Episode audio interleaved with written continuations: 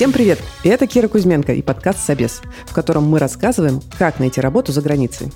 Обычно мы говорим, что потратить полгода или год на получение оффера в нынешних условиях – это нормально. Поэтому нужно рассчитывать свои силы и готовиться. Но у многих людей просто нет столько времени из-за разных жизненных обстоятельств. Сегодня мы обсудим, какие же могут быть стратегии поиска работы в экстренном случае. Стоит ли в такой ситуации строить карьеру с нуля? И как не отчаиваться, если вы оказались в новой стране без работы?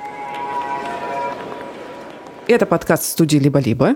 Мы делаем его вместе с сервисом онлайн-образования Яндекс Практикум. В середине эпизода вы услышите нашу партнерскую рубрику.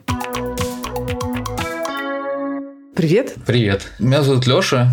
До февраля 2022 года я всю свою профессиональную карьеру был инженером по обработке металлов резанием непосредственно февраль меня застал в должности technical sales э, на большой немецкий концерн химический. И это все в России было, если я правильно Это все было в России, это было в Татарстане, в набережных Челнах. Всю жизнь я работал офлайн и никогда с удаленкой не был связан. У тебя есть семья, насколько я понимаю? Да, у меня жена, двое маленьких детей. Сейчас им уже 3 и 5. Ну, соответственно, год назад им было 2,4. Угу. Что случилось после 24 февраля вот в твоей жизни? Ну, если опуская эмоции, то мы решили очень быстро переезжать. Был некий список, мы хотели оказаться как можно дальше от СНГ, потому что неизвестно было, что будет дальше, да. И, собственно, выбор остался Турция или Сербия. Мы прикинули наш опыт туристический в Турции и решили, что давай попробуем Сербию. Там ни разу до этого не были, да, наверное, еще? Нет, ну, ни разу не было. У нас здесь нет, не было ни друзей, ни родственников, никого. Мы просто взяли билеты. Вот у нас было там полторы недели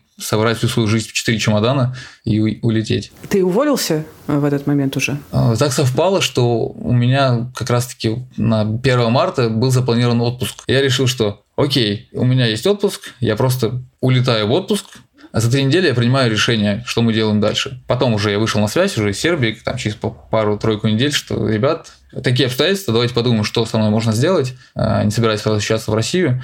К сожалению, мне сказали, что извини, никаких позиций у нас нет, нам придется расстаться. Так я остался без работы. Так. И что ты решил тогда делать? И расскажи, что было сложного в твоем поиске. А у нас на руках двое детей, нет постоянного жилья. Моя супруга Джун Project в IT, то есть это единственный источник дохода, там и в рублях. Она могла работать удаленно, да, я так понимаю? Она могла работать удаленно, но она получала джунскую зарплату в рублях. Тогда там еще курс был какой-то невероятный. В общем, было все очень напряжно, очень сложно. Я помню, что мне надо искать работу хоть как-то.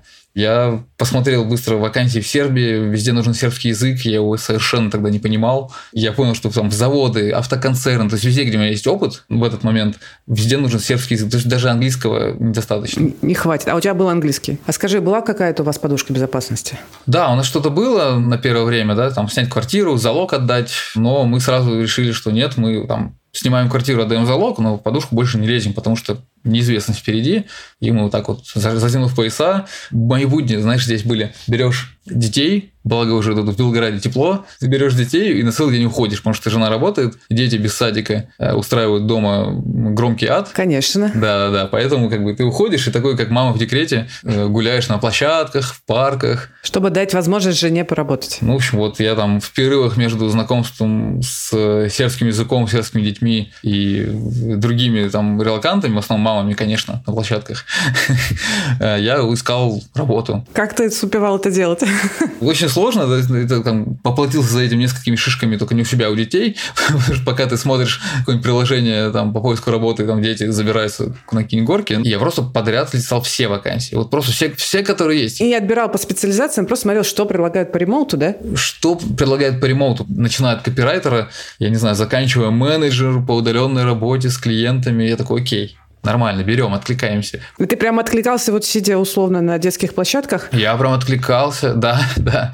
Я писал сопроводительные письма, хоть как-то пытаясь пришить свой опыт. То есть ноль, ноль откликов вообще, никак. В один прекрасный день на HeadHunter, на который я уже думал, что это вообще бредовая идея, ну ладно, так уж и быть, зайду. Попалась вакансия на английском языке, зарплата в евро, что-то там про производственные заказы. Я такой, о, круто, я начинаю читать. Это что-то близкое, да, было к тебе? Что-то близкое, то есть производство, производство деталей, какая-то производство компания, работа удаленная. Я такой, так-так-так, очень интересно. Начал читать и понимаю, что, ну, кажется, оно. Я откликнулся, написал большую часть сопроводительное на английском языке, все супер, отправил, и через день вакансия в архиве. О, что ты почувствовал в этот момент, когда нашел наконец?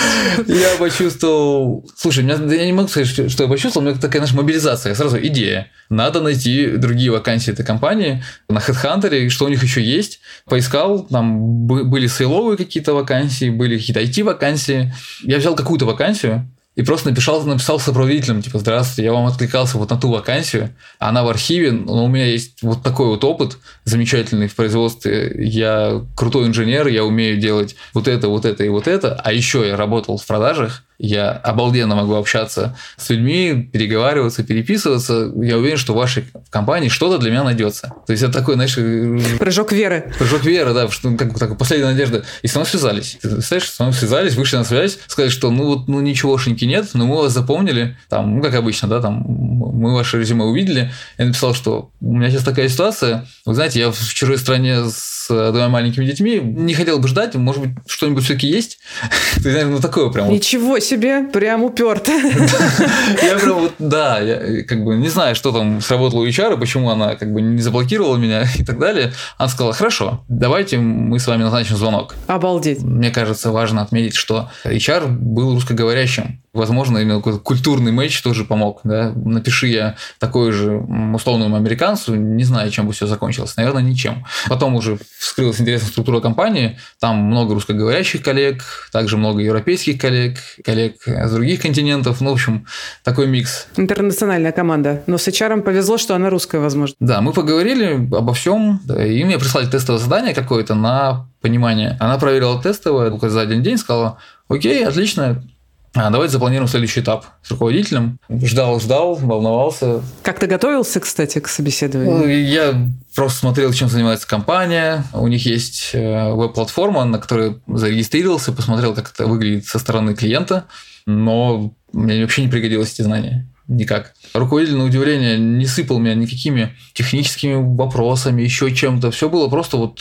опять-таки, кажется, на адекватность. Было несколько типа стресс-тестов. А первый, вот я точно помню, как он резко перешел на очень быстрый и непонятный английский. Теперь я понимаю, что это был вот именно быстрый и непонятный английский. Он отлично разговаривает, но именно вот тогда он решил, не знаю, включить, видимо, какого-то злого клиента, который могут вот так разговаривать, и просто, видимо, проверял мое знание языка в таких моментах. Ты понял, что он сказал? Я все понял, я ему ответил. Он меня спросил, как переводится что такой глупый вопрос был, какой что-то. Ну, хорошо, как ты на английском скажешь счет? Вот представляешь, вот сейчас, мне кажется, аудитория просто посмеется. Я забыл это слово. Я не могу вспомнить слово invoice вообще никак. Вот, вот не было у меня в голове. Ну, когда стресс, я понимаю. Ну, в общем, я такой, а, а, я не помню. Он такой, угу, понятно. Да, я такой, я говорю, это же касается работы, я в первые же там пару дней все это поднатаскаю на опыте. Ну, как такая, такая такая на панике какой-то был ответ, он такой, да, да, окей, окей, я, я все понял. А что же, с тобой, что же с тобой делать, инженер, что же с тобой делать? Он так вслух поразмышлял, поразмышлял, говорит, ну ладно, я еще подумаю пару дней, ты тоже подумай, надо тебе с нами работать или не надо, к концу недели с тобой свяжутся. Э, я ушел с этого собеседования в расстроенных чувствах, потому что мне казалось, что все это провал. То есть ты думал, ты не прошел, да? Я думал, что все, это конец. Я был в таком, знаешь, в таком стрессе, что я даже ничего не хотел искать. Я, я думал, все, дождусь ответа, и я ничего не будет делать. Это там дня три ходил, такой погруженный в раздумье, я думаю, как же я так мог не подготовиться, как мой английский ничего не стоит. Ну, в общем, так, знаешь, вот, вот пришел самозванец вот в этот момент, что я вообще ничего не знаю, никуда меня не возьмут. А, ну, через три дня мне сказали, да, когда готов приступить?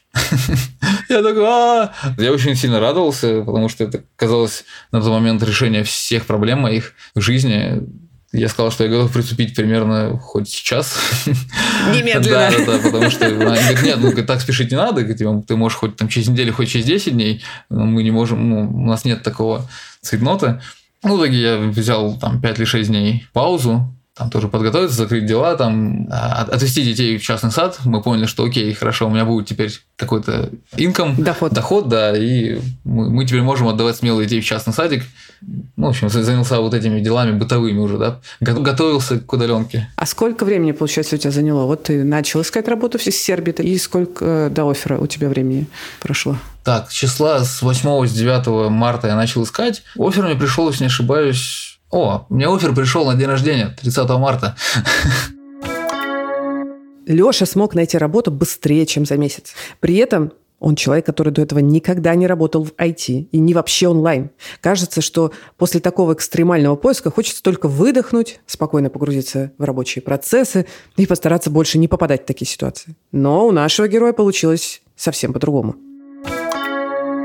Ты все еще продолжаешь работать на этой позиции, скажи мне? Уже нет, я уже перевелся в другой отдел и занялся уже другими делами. То есть меньше года прошло, а ты уже перевелся. Так, расскажи, как так вышло? Это супер история, как обычно.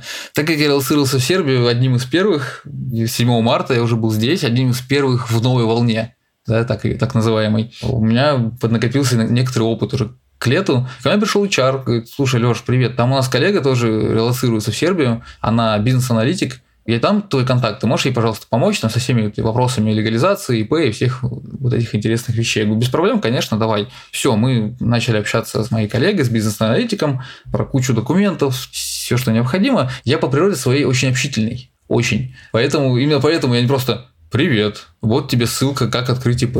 Пока. Естественно, мне стало интересно, а чем ты занимаешься? Что, расскажи мне про бизнес-анализ, как тебе в компании, чем ты именно занимаешься, как туда попала. Она мне рассказала про Бабок. Бабок – это главная книга бизнес-аналитиков, в которой собраны стандарты бизнес-анализа. Ссылку мы специально оставим в описании. Про как она училась где-то за границей, чем она занимается на самом деле. Мне стало любопытно, но в то же время я подумал, что это нереально, не для меня никогда. И когда я вот озвучила эти свои мысли, так просто, она говорит, почему? Да ты что, да надо да попробуй, это не так сложно. Если ты хочешь попробовать себя войти, у нас классная IT-команда, давай я попрошу нашего CTO с тобой пообщаться, вдруг вы что-нибудь придумаете. А почему нет? Это сколько времени прошло столько с момента, когда ты вышел на работу? Я тебе скажу, это был июль, кажется. Ну, получается, да, три месяца, да. То есть июль. Она говорит, ну все, я договорилась с нашим CTO. Он заинтересовался таким энтузиастом, как ты. Давай мы с ним встретимся, он просто поговорит с тобой, что ты умеешь, что ты можешь, что тебе есть ему рассказать. А мне на тот момент, через три месяца работы, администратором заказов, так можно назвать эту должность, уже было чем поделиться именно с точки зрения нашей платформы. А, ты уже погрузился туда? Я уже поработал и погрузился, и, и у меня было очень много претензий по пользовательскому опыту, по каким-то багам, как можно ускорить какие-то операции, что, ну, в общем, вот это все ему рассказал, мы все обсудили с CTO, он меня там почелленджил, в некоторых местах объяснил, почему это невозможно, а в других, почему это не нужно. Еще в паре мест было, что классная идея, мы ее, кстати, уже реализуем, просто еще на вроде ее не видишь. вот. Ну, в общем, мы пообщались, ну, он говорит, классная говорит, идея, спасибо, но ты знаешь, сейчас никаких позиций у нас нету, я говорю, даже полотеркой, он говорит, даже полотеркой. ну, как-нибудь на связи, давай как-нибудь потом, может, еще пообщаемся. Все. Супер. И что же было дальше? Вот, и дальше будет рассказ про еще один какой-то счастливый случай. Однажды в нашей системе я залез туда, куда не должен был залезать. Я нажал кнопочку и обновил данные в разделе, у нас есть раздел аудит чертежей. Таким образом, в базе данных моя фамилия отобразилась как одного из аудиторов. Интересно. Да. И в один прекрасный день, буквально через, наверное, пару дней после того, как мы поговорили с CTO, ко мне приходит наш э, Head of Product. Он меня добавляет в, в канал в Slack, в мессенджере нашем, со всеми остальными аудиторами и говорит, ребята, я выкатил новую фичу, смотрите, вот там вот то, вот то, вот то, пожалуйста, протестируйте, дайте фидбэк. А я сижу и смотрю на это и не понимаю, я же не аудитор, я вообще этим не пользуюсь и даже не знаю, как этим пользоваться. Так. Я прихожу к нему в личку, говорю, привет. Я, я-то подумал, что он меня туда добавил, потому что Саша ему сказал, что сетево говорит, вот там Леша, добавь его, он тебе будет помогать. Ну, как очередное тестовое, да, как бы. Да, да, да, да. Я говорю, привет, что от меня тут требуется, не совсем понимаю, давай обсудим. Он такой, подожди, ты не аудитор, что ли? Я говорю, нет. А, все, я тебя сейчас удалю, все, забудь про это. Так. Я говорю, нет, нет, подожди, я говорю, подожди, подожди, подожди. Я рассказываю эту историю, что я вот общался с нашим CTO, я ему предложил такие вот улучшения. Я хочу попасть к вам в IT, хочу развивать наш внутренний продукт, у меня есть идеи. Он такой, слушай, это интересно, скинь мне свое резюме. Я ему скидываю резюме, через там пару часов пишет. Расскажи про себя, просто в письменном виде. То, то же самое, но не в резюме, а просто про себя расскажи. Я ему написал про себя. Говорит, хорошо, давай голосом минут на 15 по пообщаемся. А в итоге 15 минут превратились в 2 часа собеседования. Он меня тестировал, челленджил. Он говорит, я понимаю, что ты этого не знаешь, потому что я сегодня никогда не работал. Ты расслабься и просто подумай. Мне надо понимать, как ты мыслишь. Все, вот два часа очень сложного для меня общения тогда на стыке технологии, логики. И того, что ты вообще не понимал, например, да, еще? И того, и того что я вообще как бы не знаю этого. После этого разговора он сказал, что у меня есть классная роль для тебя. ты будешь мне помогать развивать внутренний продукт айтишный. Потом начали приходить какие-то первые задачки, но я продолжал работать на прошлой должности, Поэтому в какой-то момент просто перестал это вывозить. И там, и там. Я бы сказал, я так не могу. Давайте с меня что-нибудь снимите, либо это, либо вот это. Лучше, конечно, мою прошлую должность. Давай мы продолжим с тобой работать плотнее. Ну, где-то вот э, в ноябре мы сказали, ладно, хорошо, ты свободен от производственных задач, теперь ты полностью принадлежишь IT. А деньги, кстати, поменялись с таким переходом? Нет. Нет. Угу. Ну, мне кажется, это нормально, потому что тебя же, по сути, брали на вырост. Да, да, это, это по сути, как ты, ты берешь да, работу за еду, без опыта, без понимания каких-то базовых инструментов, было бы, на мой взгляд, слишком круто сказать, а давайте мне еще и зарплата айтишная. Ну, такое. Да. И ты все еще работаешь на этой должности в Сербии? Я все еще работаю на этой должности в Сербии. Но... Что но? Есть нюанс. Так. Мой проект затрагивает не только как бы IT-платформу, но и процесс живой, офлайн процесс. И чтобы я этим процессом мог эффективно рулить, мне предложили поехать порулить этим процессом в офис в Германию. Вау. То есть тебе еще предложили перевод с релокейтом в рамках той же компании. Все так. Обалдеть. Я сейчас в процессе релокейта в Германию. Обалдеть. И твоя роль, она, если я правильно понимаю, там, ну, technical product, наверное, да? Что-то близко к этому, наверное, да? Да, наверное, можно назвать это так. Ты помнишь мультик «Чебурашка», да? Когда его достали, он говорит, что ты за зверь такой, как тебя назвать? Будешь чебуракнулся, будешь чебурашкой. Вот я примерно себя так же ощущаю, как вот чебурашка. Я не знаю, как меня назвать. Каких таблеток надо попить, чтобы, во-первых, с такой скоростью э, и с такой решимостью, ну, там, понятно, вначале у тебя было, ну, не было выбора, вот, но за меньше, чем за год получить э, третий промоушен, по сути, в компании.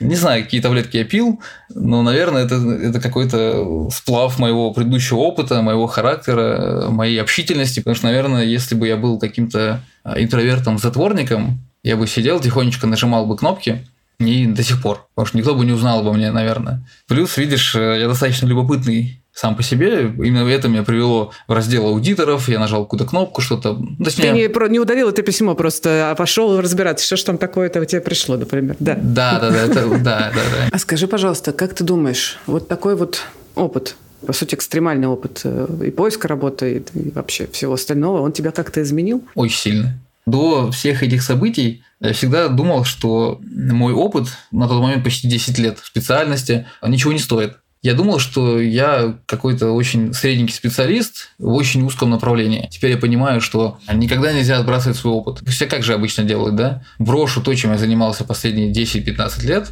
и выучусь с нуля на что-нибудь типа там JavaScript, не знаю, там чего-нибудь такого. Сильно далекое от того, чем ты занимался. Сильно да, далекое. Да? И тут я понимаю, что я могу ошибаться, наверное, но мне кажется, что в IT как раз-таки часто не хватает людей, которые имеют понимание о продукте. То есть не то, как его сверстать или как написать код да, этого, а условно, не знаю, приложение для знаю, выбора ресторанов, ему не хватает человека из ресторанной индустрии например, да? Который понимает подноготную, да. Который понимает подноготную. Да, нужно будет изучить инструментарий, теорию, но твой опыт 10-15 лет про ресторанный бизнес, про производство, его неоткуда, ни на каких курсах ты его не получишь. Очень супер. То есть прям а, это вот прям та вещь, про которую тоже много говорю, про то, что опираться на собственную экспертизу, это супер важно. Присвоить ее в первую очередь, да, как ты сейчас да, говоришь. Да.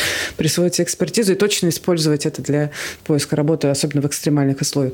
Есть ли что-то еще, что бы ты посоветовал? Нетворкинг. Очень много общаться со старыми знакомыми, заводить новые связи. Люди любят помогать. Люди любят помогать. Особенно это, когда экстремальная ситуация случается. Такие, эмпатия в этом мире существует. И не стесняться. Да, то есть не надо стесняться. А что, вот я сейчас напишу на другую вакансию о том, что я хочу в предыдущую, возьмите меня, пожалуйста, и что они подумают? Не надо стесняться, если тебе, у тебя... Самое худшее, что может произойти? Ну, не ответят, да? Тебе не ответят, да, все. Ну, обсудят, возле кулера тебя обсудят какого-то там анонимуса из имейла. Представляешь, что учудил? Какую-то ерунду написал сопроводительным. Слушай, как круто. Ну, невероятно воодушевляющая история. Вот э, про таблетки ты, правда, так и не ответил. Ну, ладно. Что надо пить, чтобы было столько энергии, чтобы браться постоянно за новые челленджи. Это, конечно, потрясающе. Спасибо тебе огромное, что рассказал эту историю. Я очень э, рада, что она у нас будет э, в этом эпизоде. Спасибо за приглашение. Был очень рад поделиться. Надеюсь, кому-то это будет действительно полезно. Ура! Ура! Когда мы говорим про поиск работы в экстремальных условиях, хочется вспомнить еще и о джунах. Ведь когда у тебя еще нет опыта работы или его мало, то поиск работы – это всегда что-то экстремальное. Сейчас я поговорю с Машей Кориаули из карьерного центра Яндекс Практикума и узнаю, кто из джунов трудоустраивается быстрее и почему.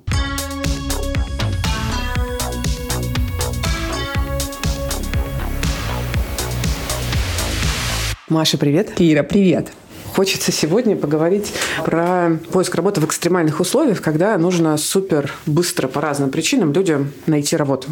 И вот мне очень хочется спросить у тебя про поиск работы у джунов.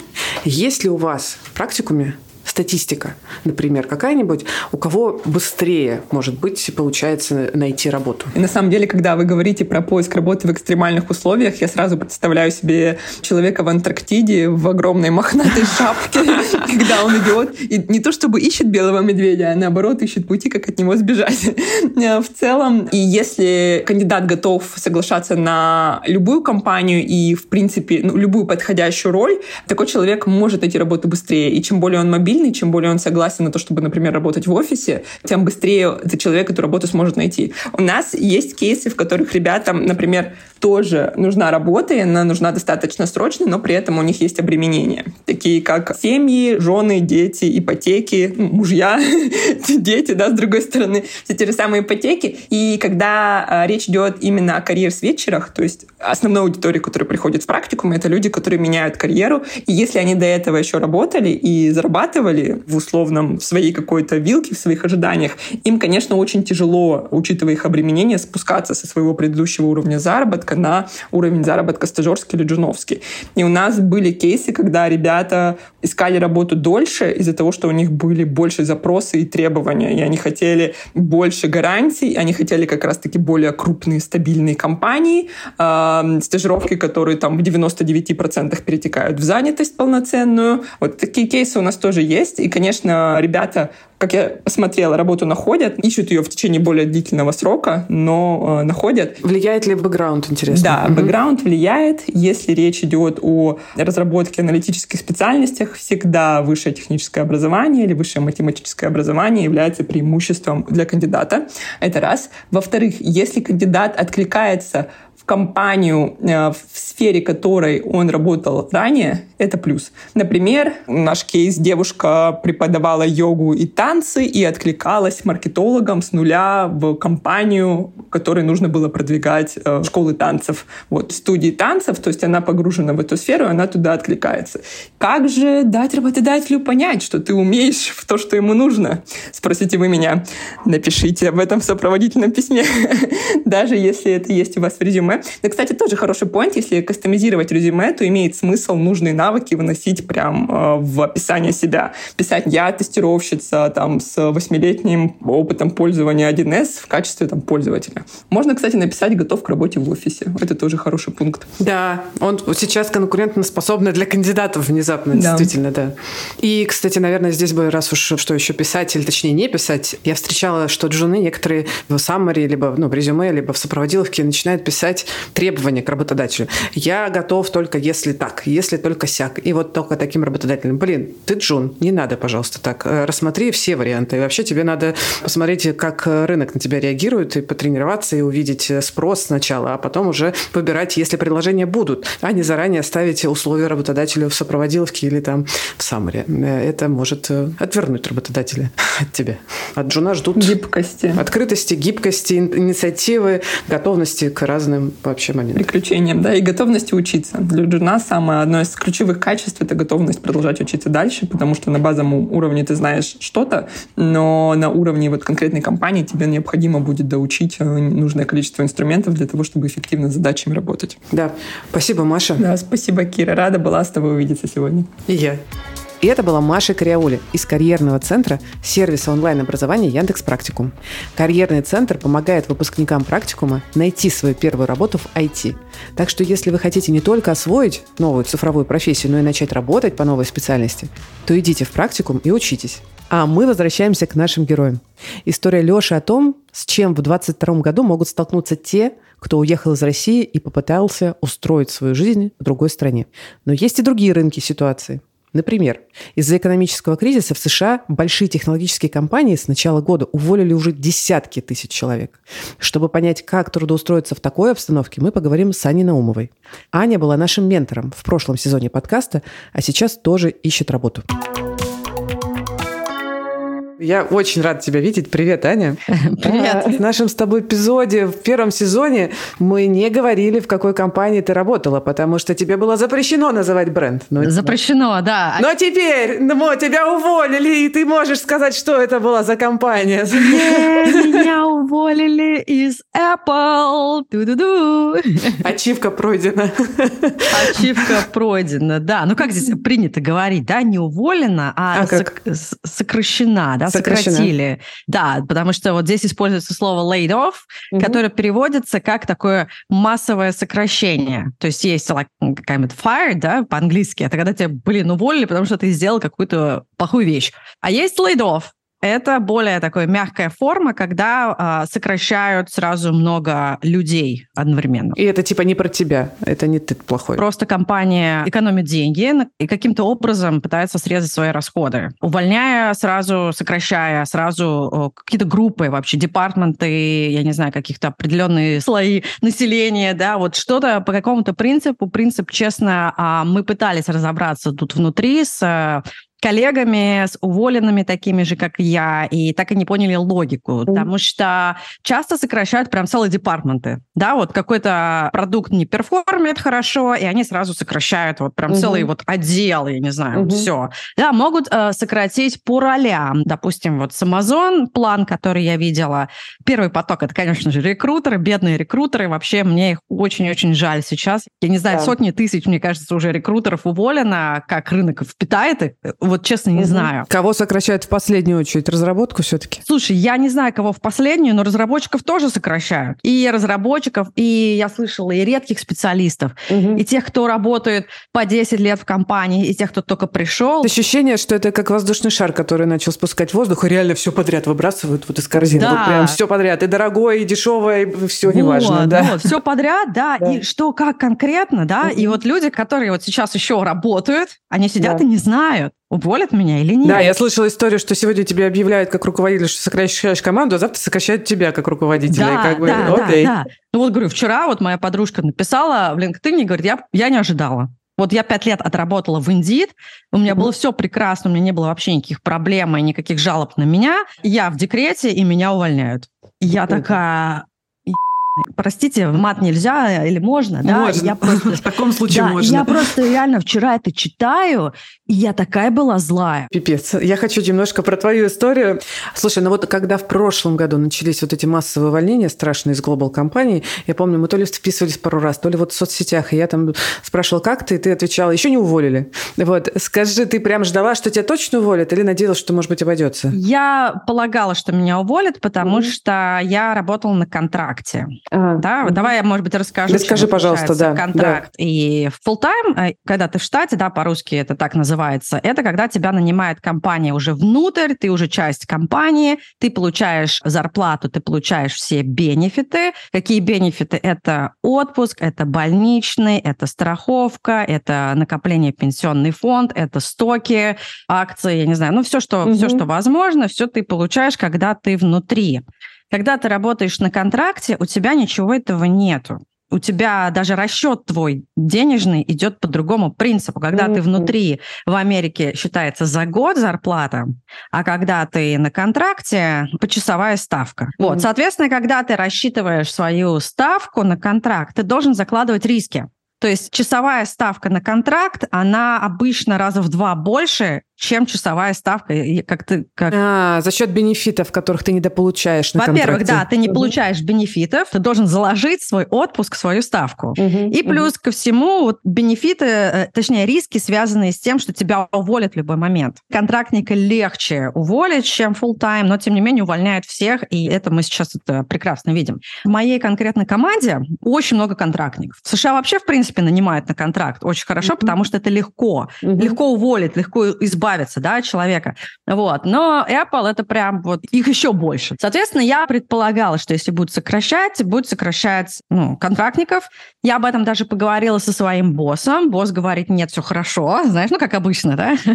Не переживай. Я завершаю свой проект как раз в декабре. Успешно завершаю. Мне приходит огромное количество положительных отзывов. И, собственно, пятница накануне, это был 20 января, у меня встреча-встреча, я встречаюсь со своим боссом, который сидит на встрече со мной и как бы улыбается мне, да, ну вот, вообще, ну, абсолютно нормально. Мы планируем следующую неделю, мы планируем а, новый проект, у меня на следующую неделю просто полный календарь э, встреч. Ничего не предвещает вообще. Да, вообще ничего не предвещает беды, все нормально. И в понедельник утром в 9 часов я обычно начинала, где-то в 8.50 я открываю уже свой ноутбук, и мне звонок звонок приходит от компании прослойки, на которой я работала. Угу. Ну, то есть у меня же, как я контрактник, да, я заключаю контракт с компанией вот промежуточной, и эта промежуточная компания э, заключает соплом. Соответственно, вот из этой промежуточной компании я вижу, что идет мне звонок. Тут я понимаю, что плохой знак. Ну, вот женщина, которая мне никогда не звонила, тут мне решила позвонить, поздравить меня, я не знаю, с чем, да.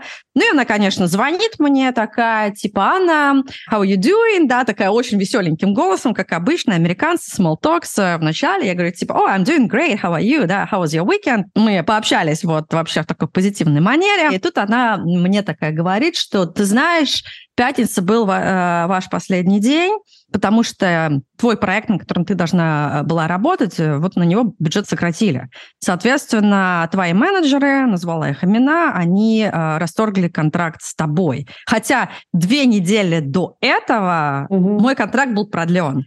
Я такая, нифига себе, да, я, ну, я у нее спросила такая, а кто еще, да, ну, вот первый мой угу. вопрос, типа, кто еще?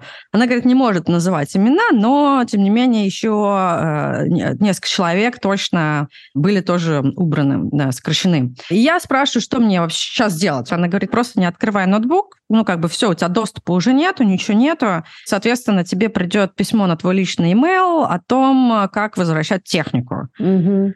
Я такая, хорошо, да, я, ну, то есть я просто отложила. У меня два было ноутбука, один домашний, другой угу. рабочий. На рабочем я исключительно вот работала. Я, в общем, отложила этот рабочий ноутбук, такая сижу, думаю, знаешь, у меня вот в голове вот куча мыслей, да. Ну, во-первых, э, вот пятница.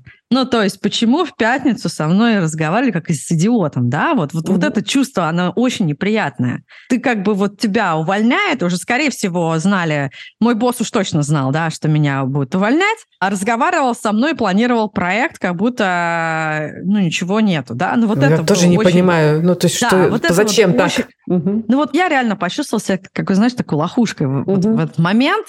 А, но, с другой стороны, у меня было облегчение, это, знаешь, как избавление какой-то от токсичности, да, потому что mm-hmm. раз люди с тобой так поступили, да, наверное, и не стоит с ними дальше общаться. Это вот какой-нибудь тебе друг что-то тебя подставил, да, mm-hmm. тебе неприятно, но с другой стороны ты подумал, классно, я просто больше не буду общаться с этим человеком, да. Не, вот. буду, не буду тратить время и эмоции. Да, и мои силы, mm-hmm. энергию, да, на этого человека. Mm-hmm. Вот, поэтому здесь очень сильно двоякие такие чувства были. И ты ничего не получила, да, никаких выплат, ничего вообще, да, просто... Да, потому что контрактник, э, контрактникам никакого вот этого severance package, э, выходное пособие э, не положено. Я знаю, что ты отвечаешь не только за себя, но и за свою дочь. Скажи, пожалуйста, единственный источник дохода в семье сейчас? Да, да. К- какие твои вот первые действия были после того, как ты поняла про увольнение? Ну, у меня даже есть видео про увольнение, и чтобы не бояться увольнения, надо быть к нему готовым всегда. В этом видео я рассказываю про подушки безопасности. В целом, это очень хорошая практика, иметь всегда подушку безопасности. Видео можно посмотреть на YouTube-канале Ани.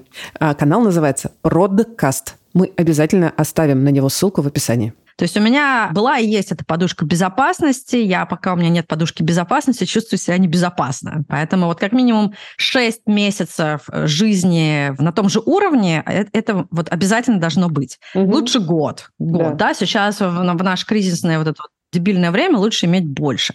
Вот, поэтому в целом у меня есть запасы, и были на тот момент запасы. Я понимала, что я проживу. А если запасы закончатся, я продам машину. Ну, на год мне точно хватит, смотря где.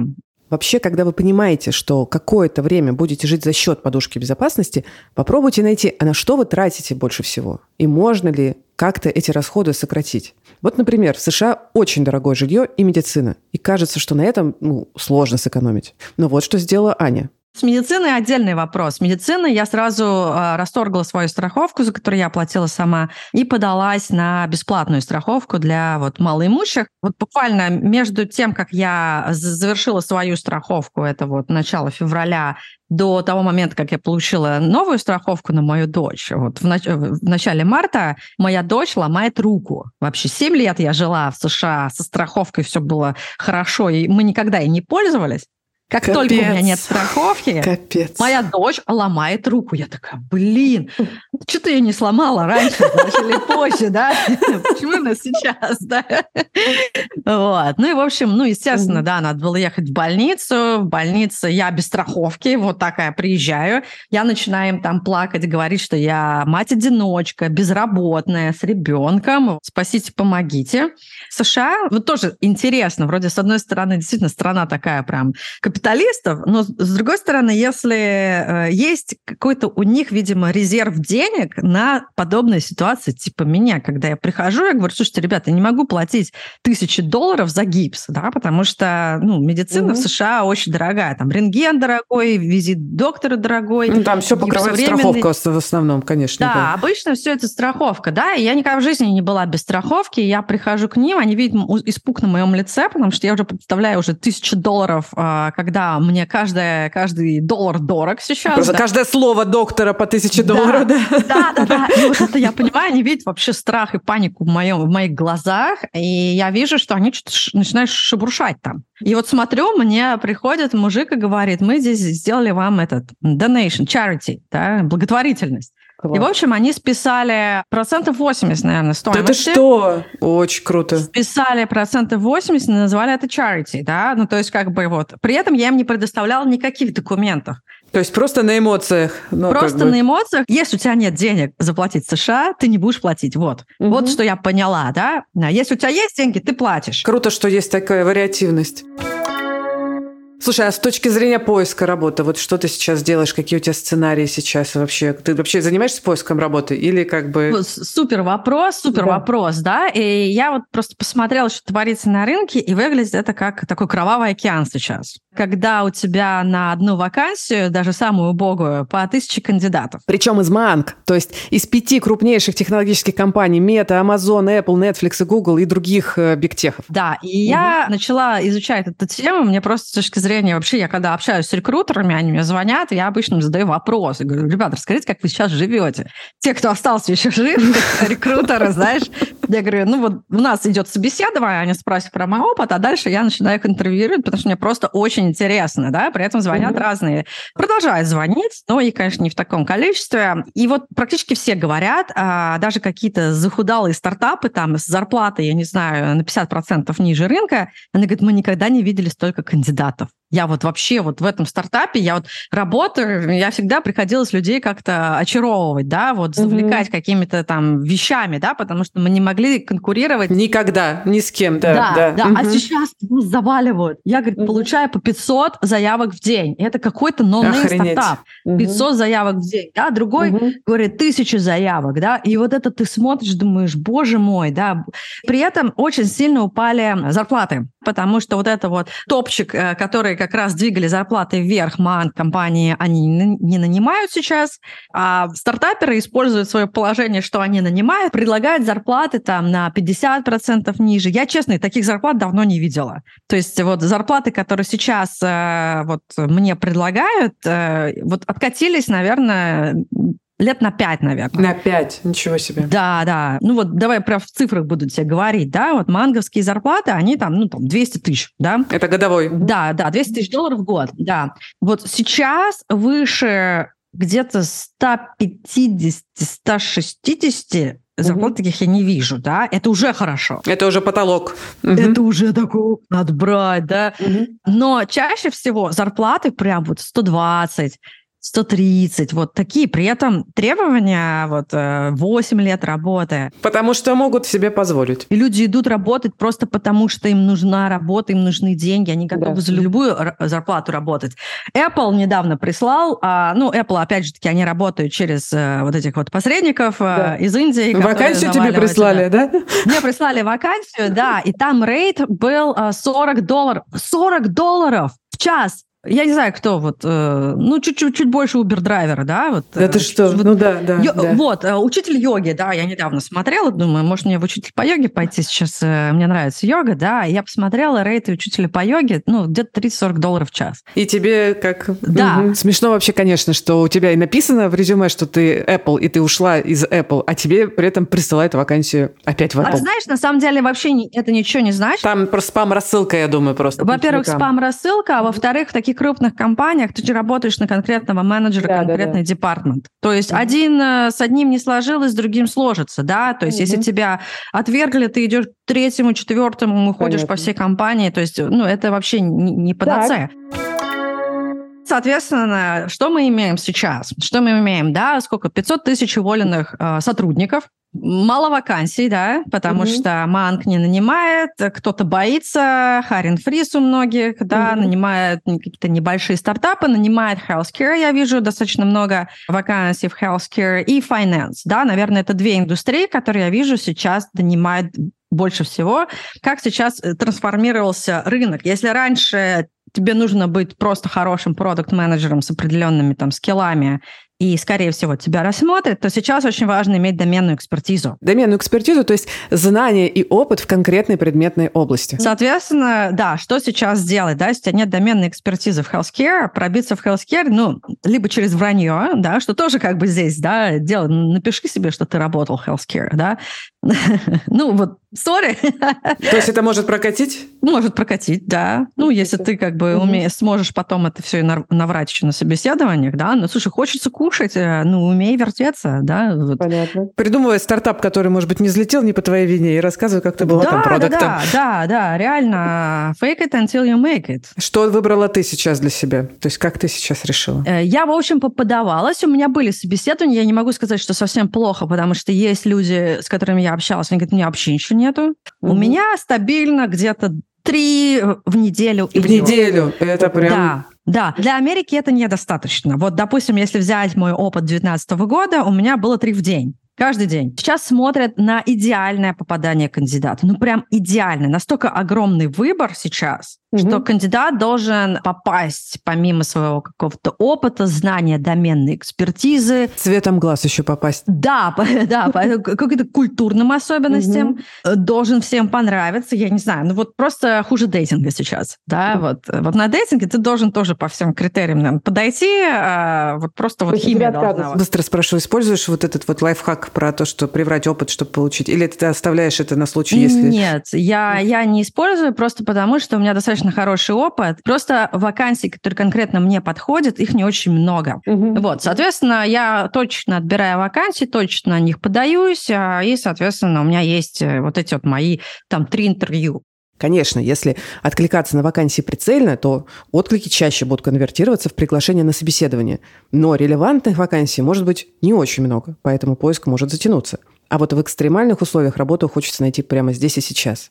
Поэтому я решила узнать у Ани, а делает ли она что-то еще параллельно с таким поиском? Что я делаю параллельно, вот э, возвращаясь к Кровавому океану, да. да, я понимаю, что рынок сейчас не самый лучший для поиска. И, соответственно, можно выбрать э, там две стратегии. Первая – это долбиться как угорелый и по 100 откликов в день делать, и выгореть, и вообще и впасть в депрессию, и понять, что, блин, мне все отказывают, мне никто не отвечает, я не знаю, я никому не нужен, да, и вот это вот сойти с ума, и вот действительно страшная проблема сейчас. Либо выбрать какие-то альтернативные стратегии, то есть, да, подаваться там, я не знаю, 10 вакансий в день, но самых релевантных, тратить какое-то минимальное количество времени, достаточно хорошо готовиться, иметь прогресс и иметь положительный отклик от рекрутеров, да, и от компаний, хотя бы какой-то положительный ачивка, да, тебе вот за твою да, работу. Да, это важно. И параллельно я занимаюсь другими делами, то есть я поняла, что любой кризис – это такое возможность начать что-то новое. Соответственно, я львиную долю времени сейчас своего трачу на развитие своего бизнеса. Я поняла, поняла, что, наверное, это, это такой шанс для меня начать свое дело. Да? Бизнес у меня два. Да? Первое – это мои YouTube-каналы, и я вот буквально на днях э, запустила английскую Ой, версию да. на английском языке. Mm-hmm. Я планирую его тоже развивать сейчас. И вторая – это это консалтинг и курс. Я еще планирую, думаю, тоже мы с тобой об этом общались. Я хочу записать курс. Так как у меня дочь, мне нужны деньги, а, я отправлю дочь на лето к папе. В Москву? Нет, он не в Москве же, он же тоже в Штатах. в Нью-Йорке, да, а, да, Нью-Йорке. да, в Нью-Йорке. А, сама возьму чемоданчик и уеду куда-нибудь за пределы США ну, чтобы прям по минималочке, да, тратить. Вот. Куда-нибудь в Мексику уеду, там, буду там по дешевочке жить. В принципе, по прогнозам, по прогнозам, в следующем году должно стать лучше. Угу. То есть очень сложное время сейчас вот именно пережить сейчас. Поэтому, скорее всего, стратегия сейчас будет не сколько там много зарабатывать, сколько мало тратить. Но я верю, что в любом случае я получу какой-то доход, да, все, что я сейчас вкладываю, вот return on investment, он сто процентов будет... Как ты сказал, return on investment, что это такое? Можешь рассказать, пожалуйста? Это возврат на инвестиции. Угу. Это ROI, да, аббревиатура. Соответственно, что такое, да? То, что вы сейчас вкладываете, угу. и что вам потом вернется через какое-то время. Соответственно, то, что вам вернется, оно должно быть действительно ощутимым. И я верю в то, что вот сейчас мы вкладываем в это кризисное время, оно потом вернется к каким-то больших масштабах. Потому что я не знаю, к чему приведет текущая ситуация, но сто процентов она к чему-то классному приведет. То есть, да, возможно, в следующем году мы с тобой опять соберемся в марте, я скажу, слушай, а у меня тут так взлетел мой YouTube-канал. Насрать мне на всяких Apple, да. Да, и вообще я больше никогда не пойду в найм, я вот сижу и сейчас буду запускать там третий, четвертый канал, угу. подписала, я не знаю, какой-нибудь контракт с Джо Роганом, да, и так далее, угу. да, вот угу. я не знаю, да, угу. может, что-то еще э, выплывет, да? да, и вот фиг его знает. Поэтому я Я очень то, поддерживаю. Что... Надо действовать, двигаться дальше. И Конечно, получится. да. Слушай, а еще такой момент хотел спросить. Я слышала, что дефицит, э, да, такой огромный и сильный, что вот именно, чтобы пережить этот вот этап поиска работы, люди из IT устраиваются ну, какими-то альтернативными профессиями. Вот не как ты там бизнес свой делаешь, там дополнительный заработок, а там условно разносчиком пиццы или дальнобойщиком. Да. Это прям да. тоже такая... И это, э, и это нормально, да. Если у тебя есть возможность э, что-то еще поделать, я очень поддерживаю. Я тут, кстати, Uber поводила. И вообще не стесняюсь. И честно Расскажи. заблокировала. Да. да, я заблокировала парочку людей, которые мне написали что-то негативное. Типа, а это совсем все плохо у тебя, да, Uber водишь? Ну, для меня, как человека, знаешь, который живет в США, нету плохих, хороших профессий та же вот, я смотрела в сторону учителя йоги, 40 долларов в час, угу. но тебе нужно получить сертификацию. Я не могу просто так пойти и быть учителем йоги. Мне нужно пройти дорогую сертификацию. Поэтому я тоже отложила эту идею угу. до лучших времен. Угу. Я хочу быть учителем йоги, мне нравится это, как, как дополнительное для меня, знаешь, вот. И, кстати, я вот подумала, что как только кризис закончится, серьезно, надо иметь всегда какую-то дополнительную профессию. Вот это было бы идеально вообще. Хлеб печь, да, то есть то, что вот точно будет нужно людям всегда, да? А то интернет выключит, и все. Да, вот, вот. Я это как-то все прокрастинировала, откладывала, а сейчас думаю, слушай, идеально было бы, да? Опа, а у меня сертификат э, учителя йоги, и я могу сейчас 40 долларов в час свои зарабатывать. Я с тобой полностью согласна, и сейчас от многих это вообще слышу, и прям некоторые пытаются действительно заниматься, что-то альтернативное находят. Просто даже если имеют сейчас работу, просто вот этот кризис так ударил, ну, страхом, да, о том, что ну, ты уже можешь не, не можешь быть уверен. Кайф. Я тебе желаю, чтобы у тебя все сложилось и с бизнесом твоим, и с работой. Спасибо. Спасибо. Все, пока-пока. Пока.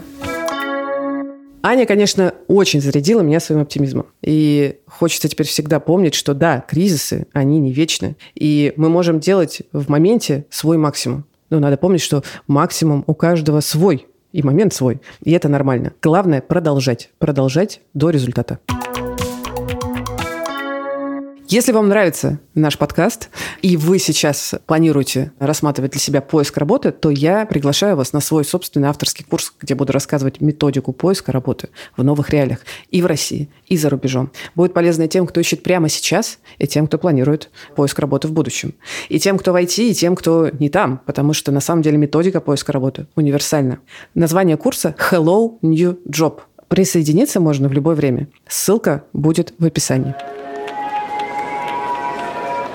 Кстати, у подкаста «Калькулятор» который выпускают наши друзья из студии «Техника речи». Сейчас идет восьмой сезон, и вот о чем. В нем финансовые журналисты Лев Пархоменко и Саша Краснова говорят о халтурках. То есть о том, как еще, кроме основной работы, сейчас можно заработать деньги. В каждом эпизоде они приглашают одного или нескольких героев, которые практикуют один из, например, таких способов. Продают старые вещи через сервисы объявлений, собирают виниловые пластинки и редкие наборы Лего, делают игрушки и продают их в соцсетях, ведут телеграм-каналы и зарабатывают на рекламе. А, или, например, по вечерам подрабатывают репетиторами, переводчиками, бэбиситерами или даже таксистами. И умудряются все это делать параллельно с основной работой. Найти этот подкаст и послушать его вы можете на всех стриминговых платформах. Просто напишите в поиске «калькулятор» или перейдите по ссылке, которую мы оставили в описании эпизода. И это подкаст студии «Либо-либо». Мы его сделали вместе с сервисом онлайн-образования Яндекс Практикум. Подписывайтесь на наш канал, пишите, пожалуйста, ваши отзывы к нашим эпизодам. Ставьте лайки и пересылайте его вашим знакомым друзьям. Пусть как можно больше людей узнают про то, как же искать работу в текущих реалиях.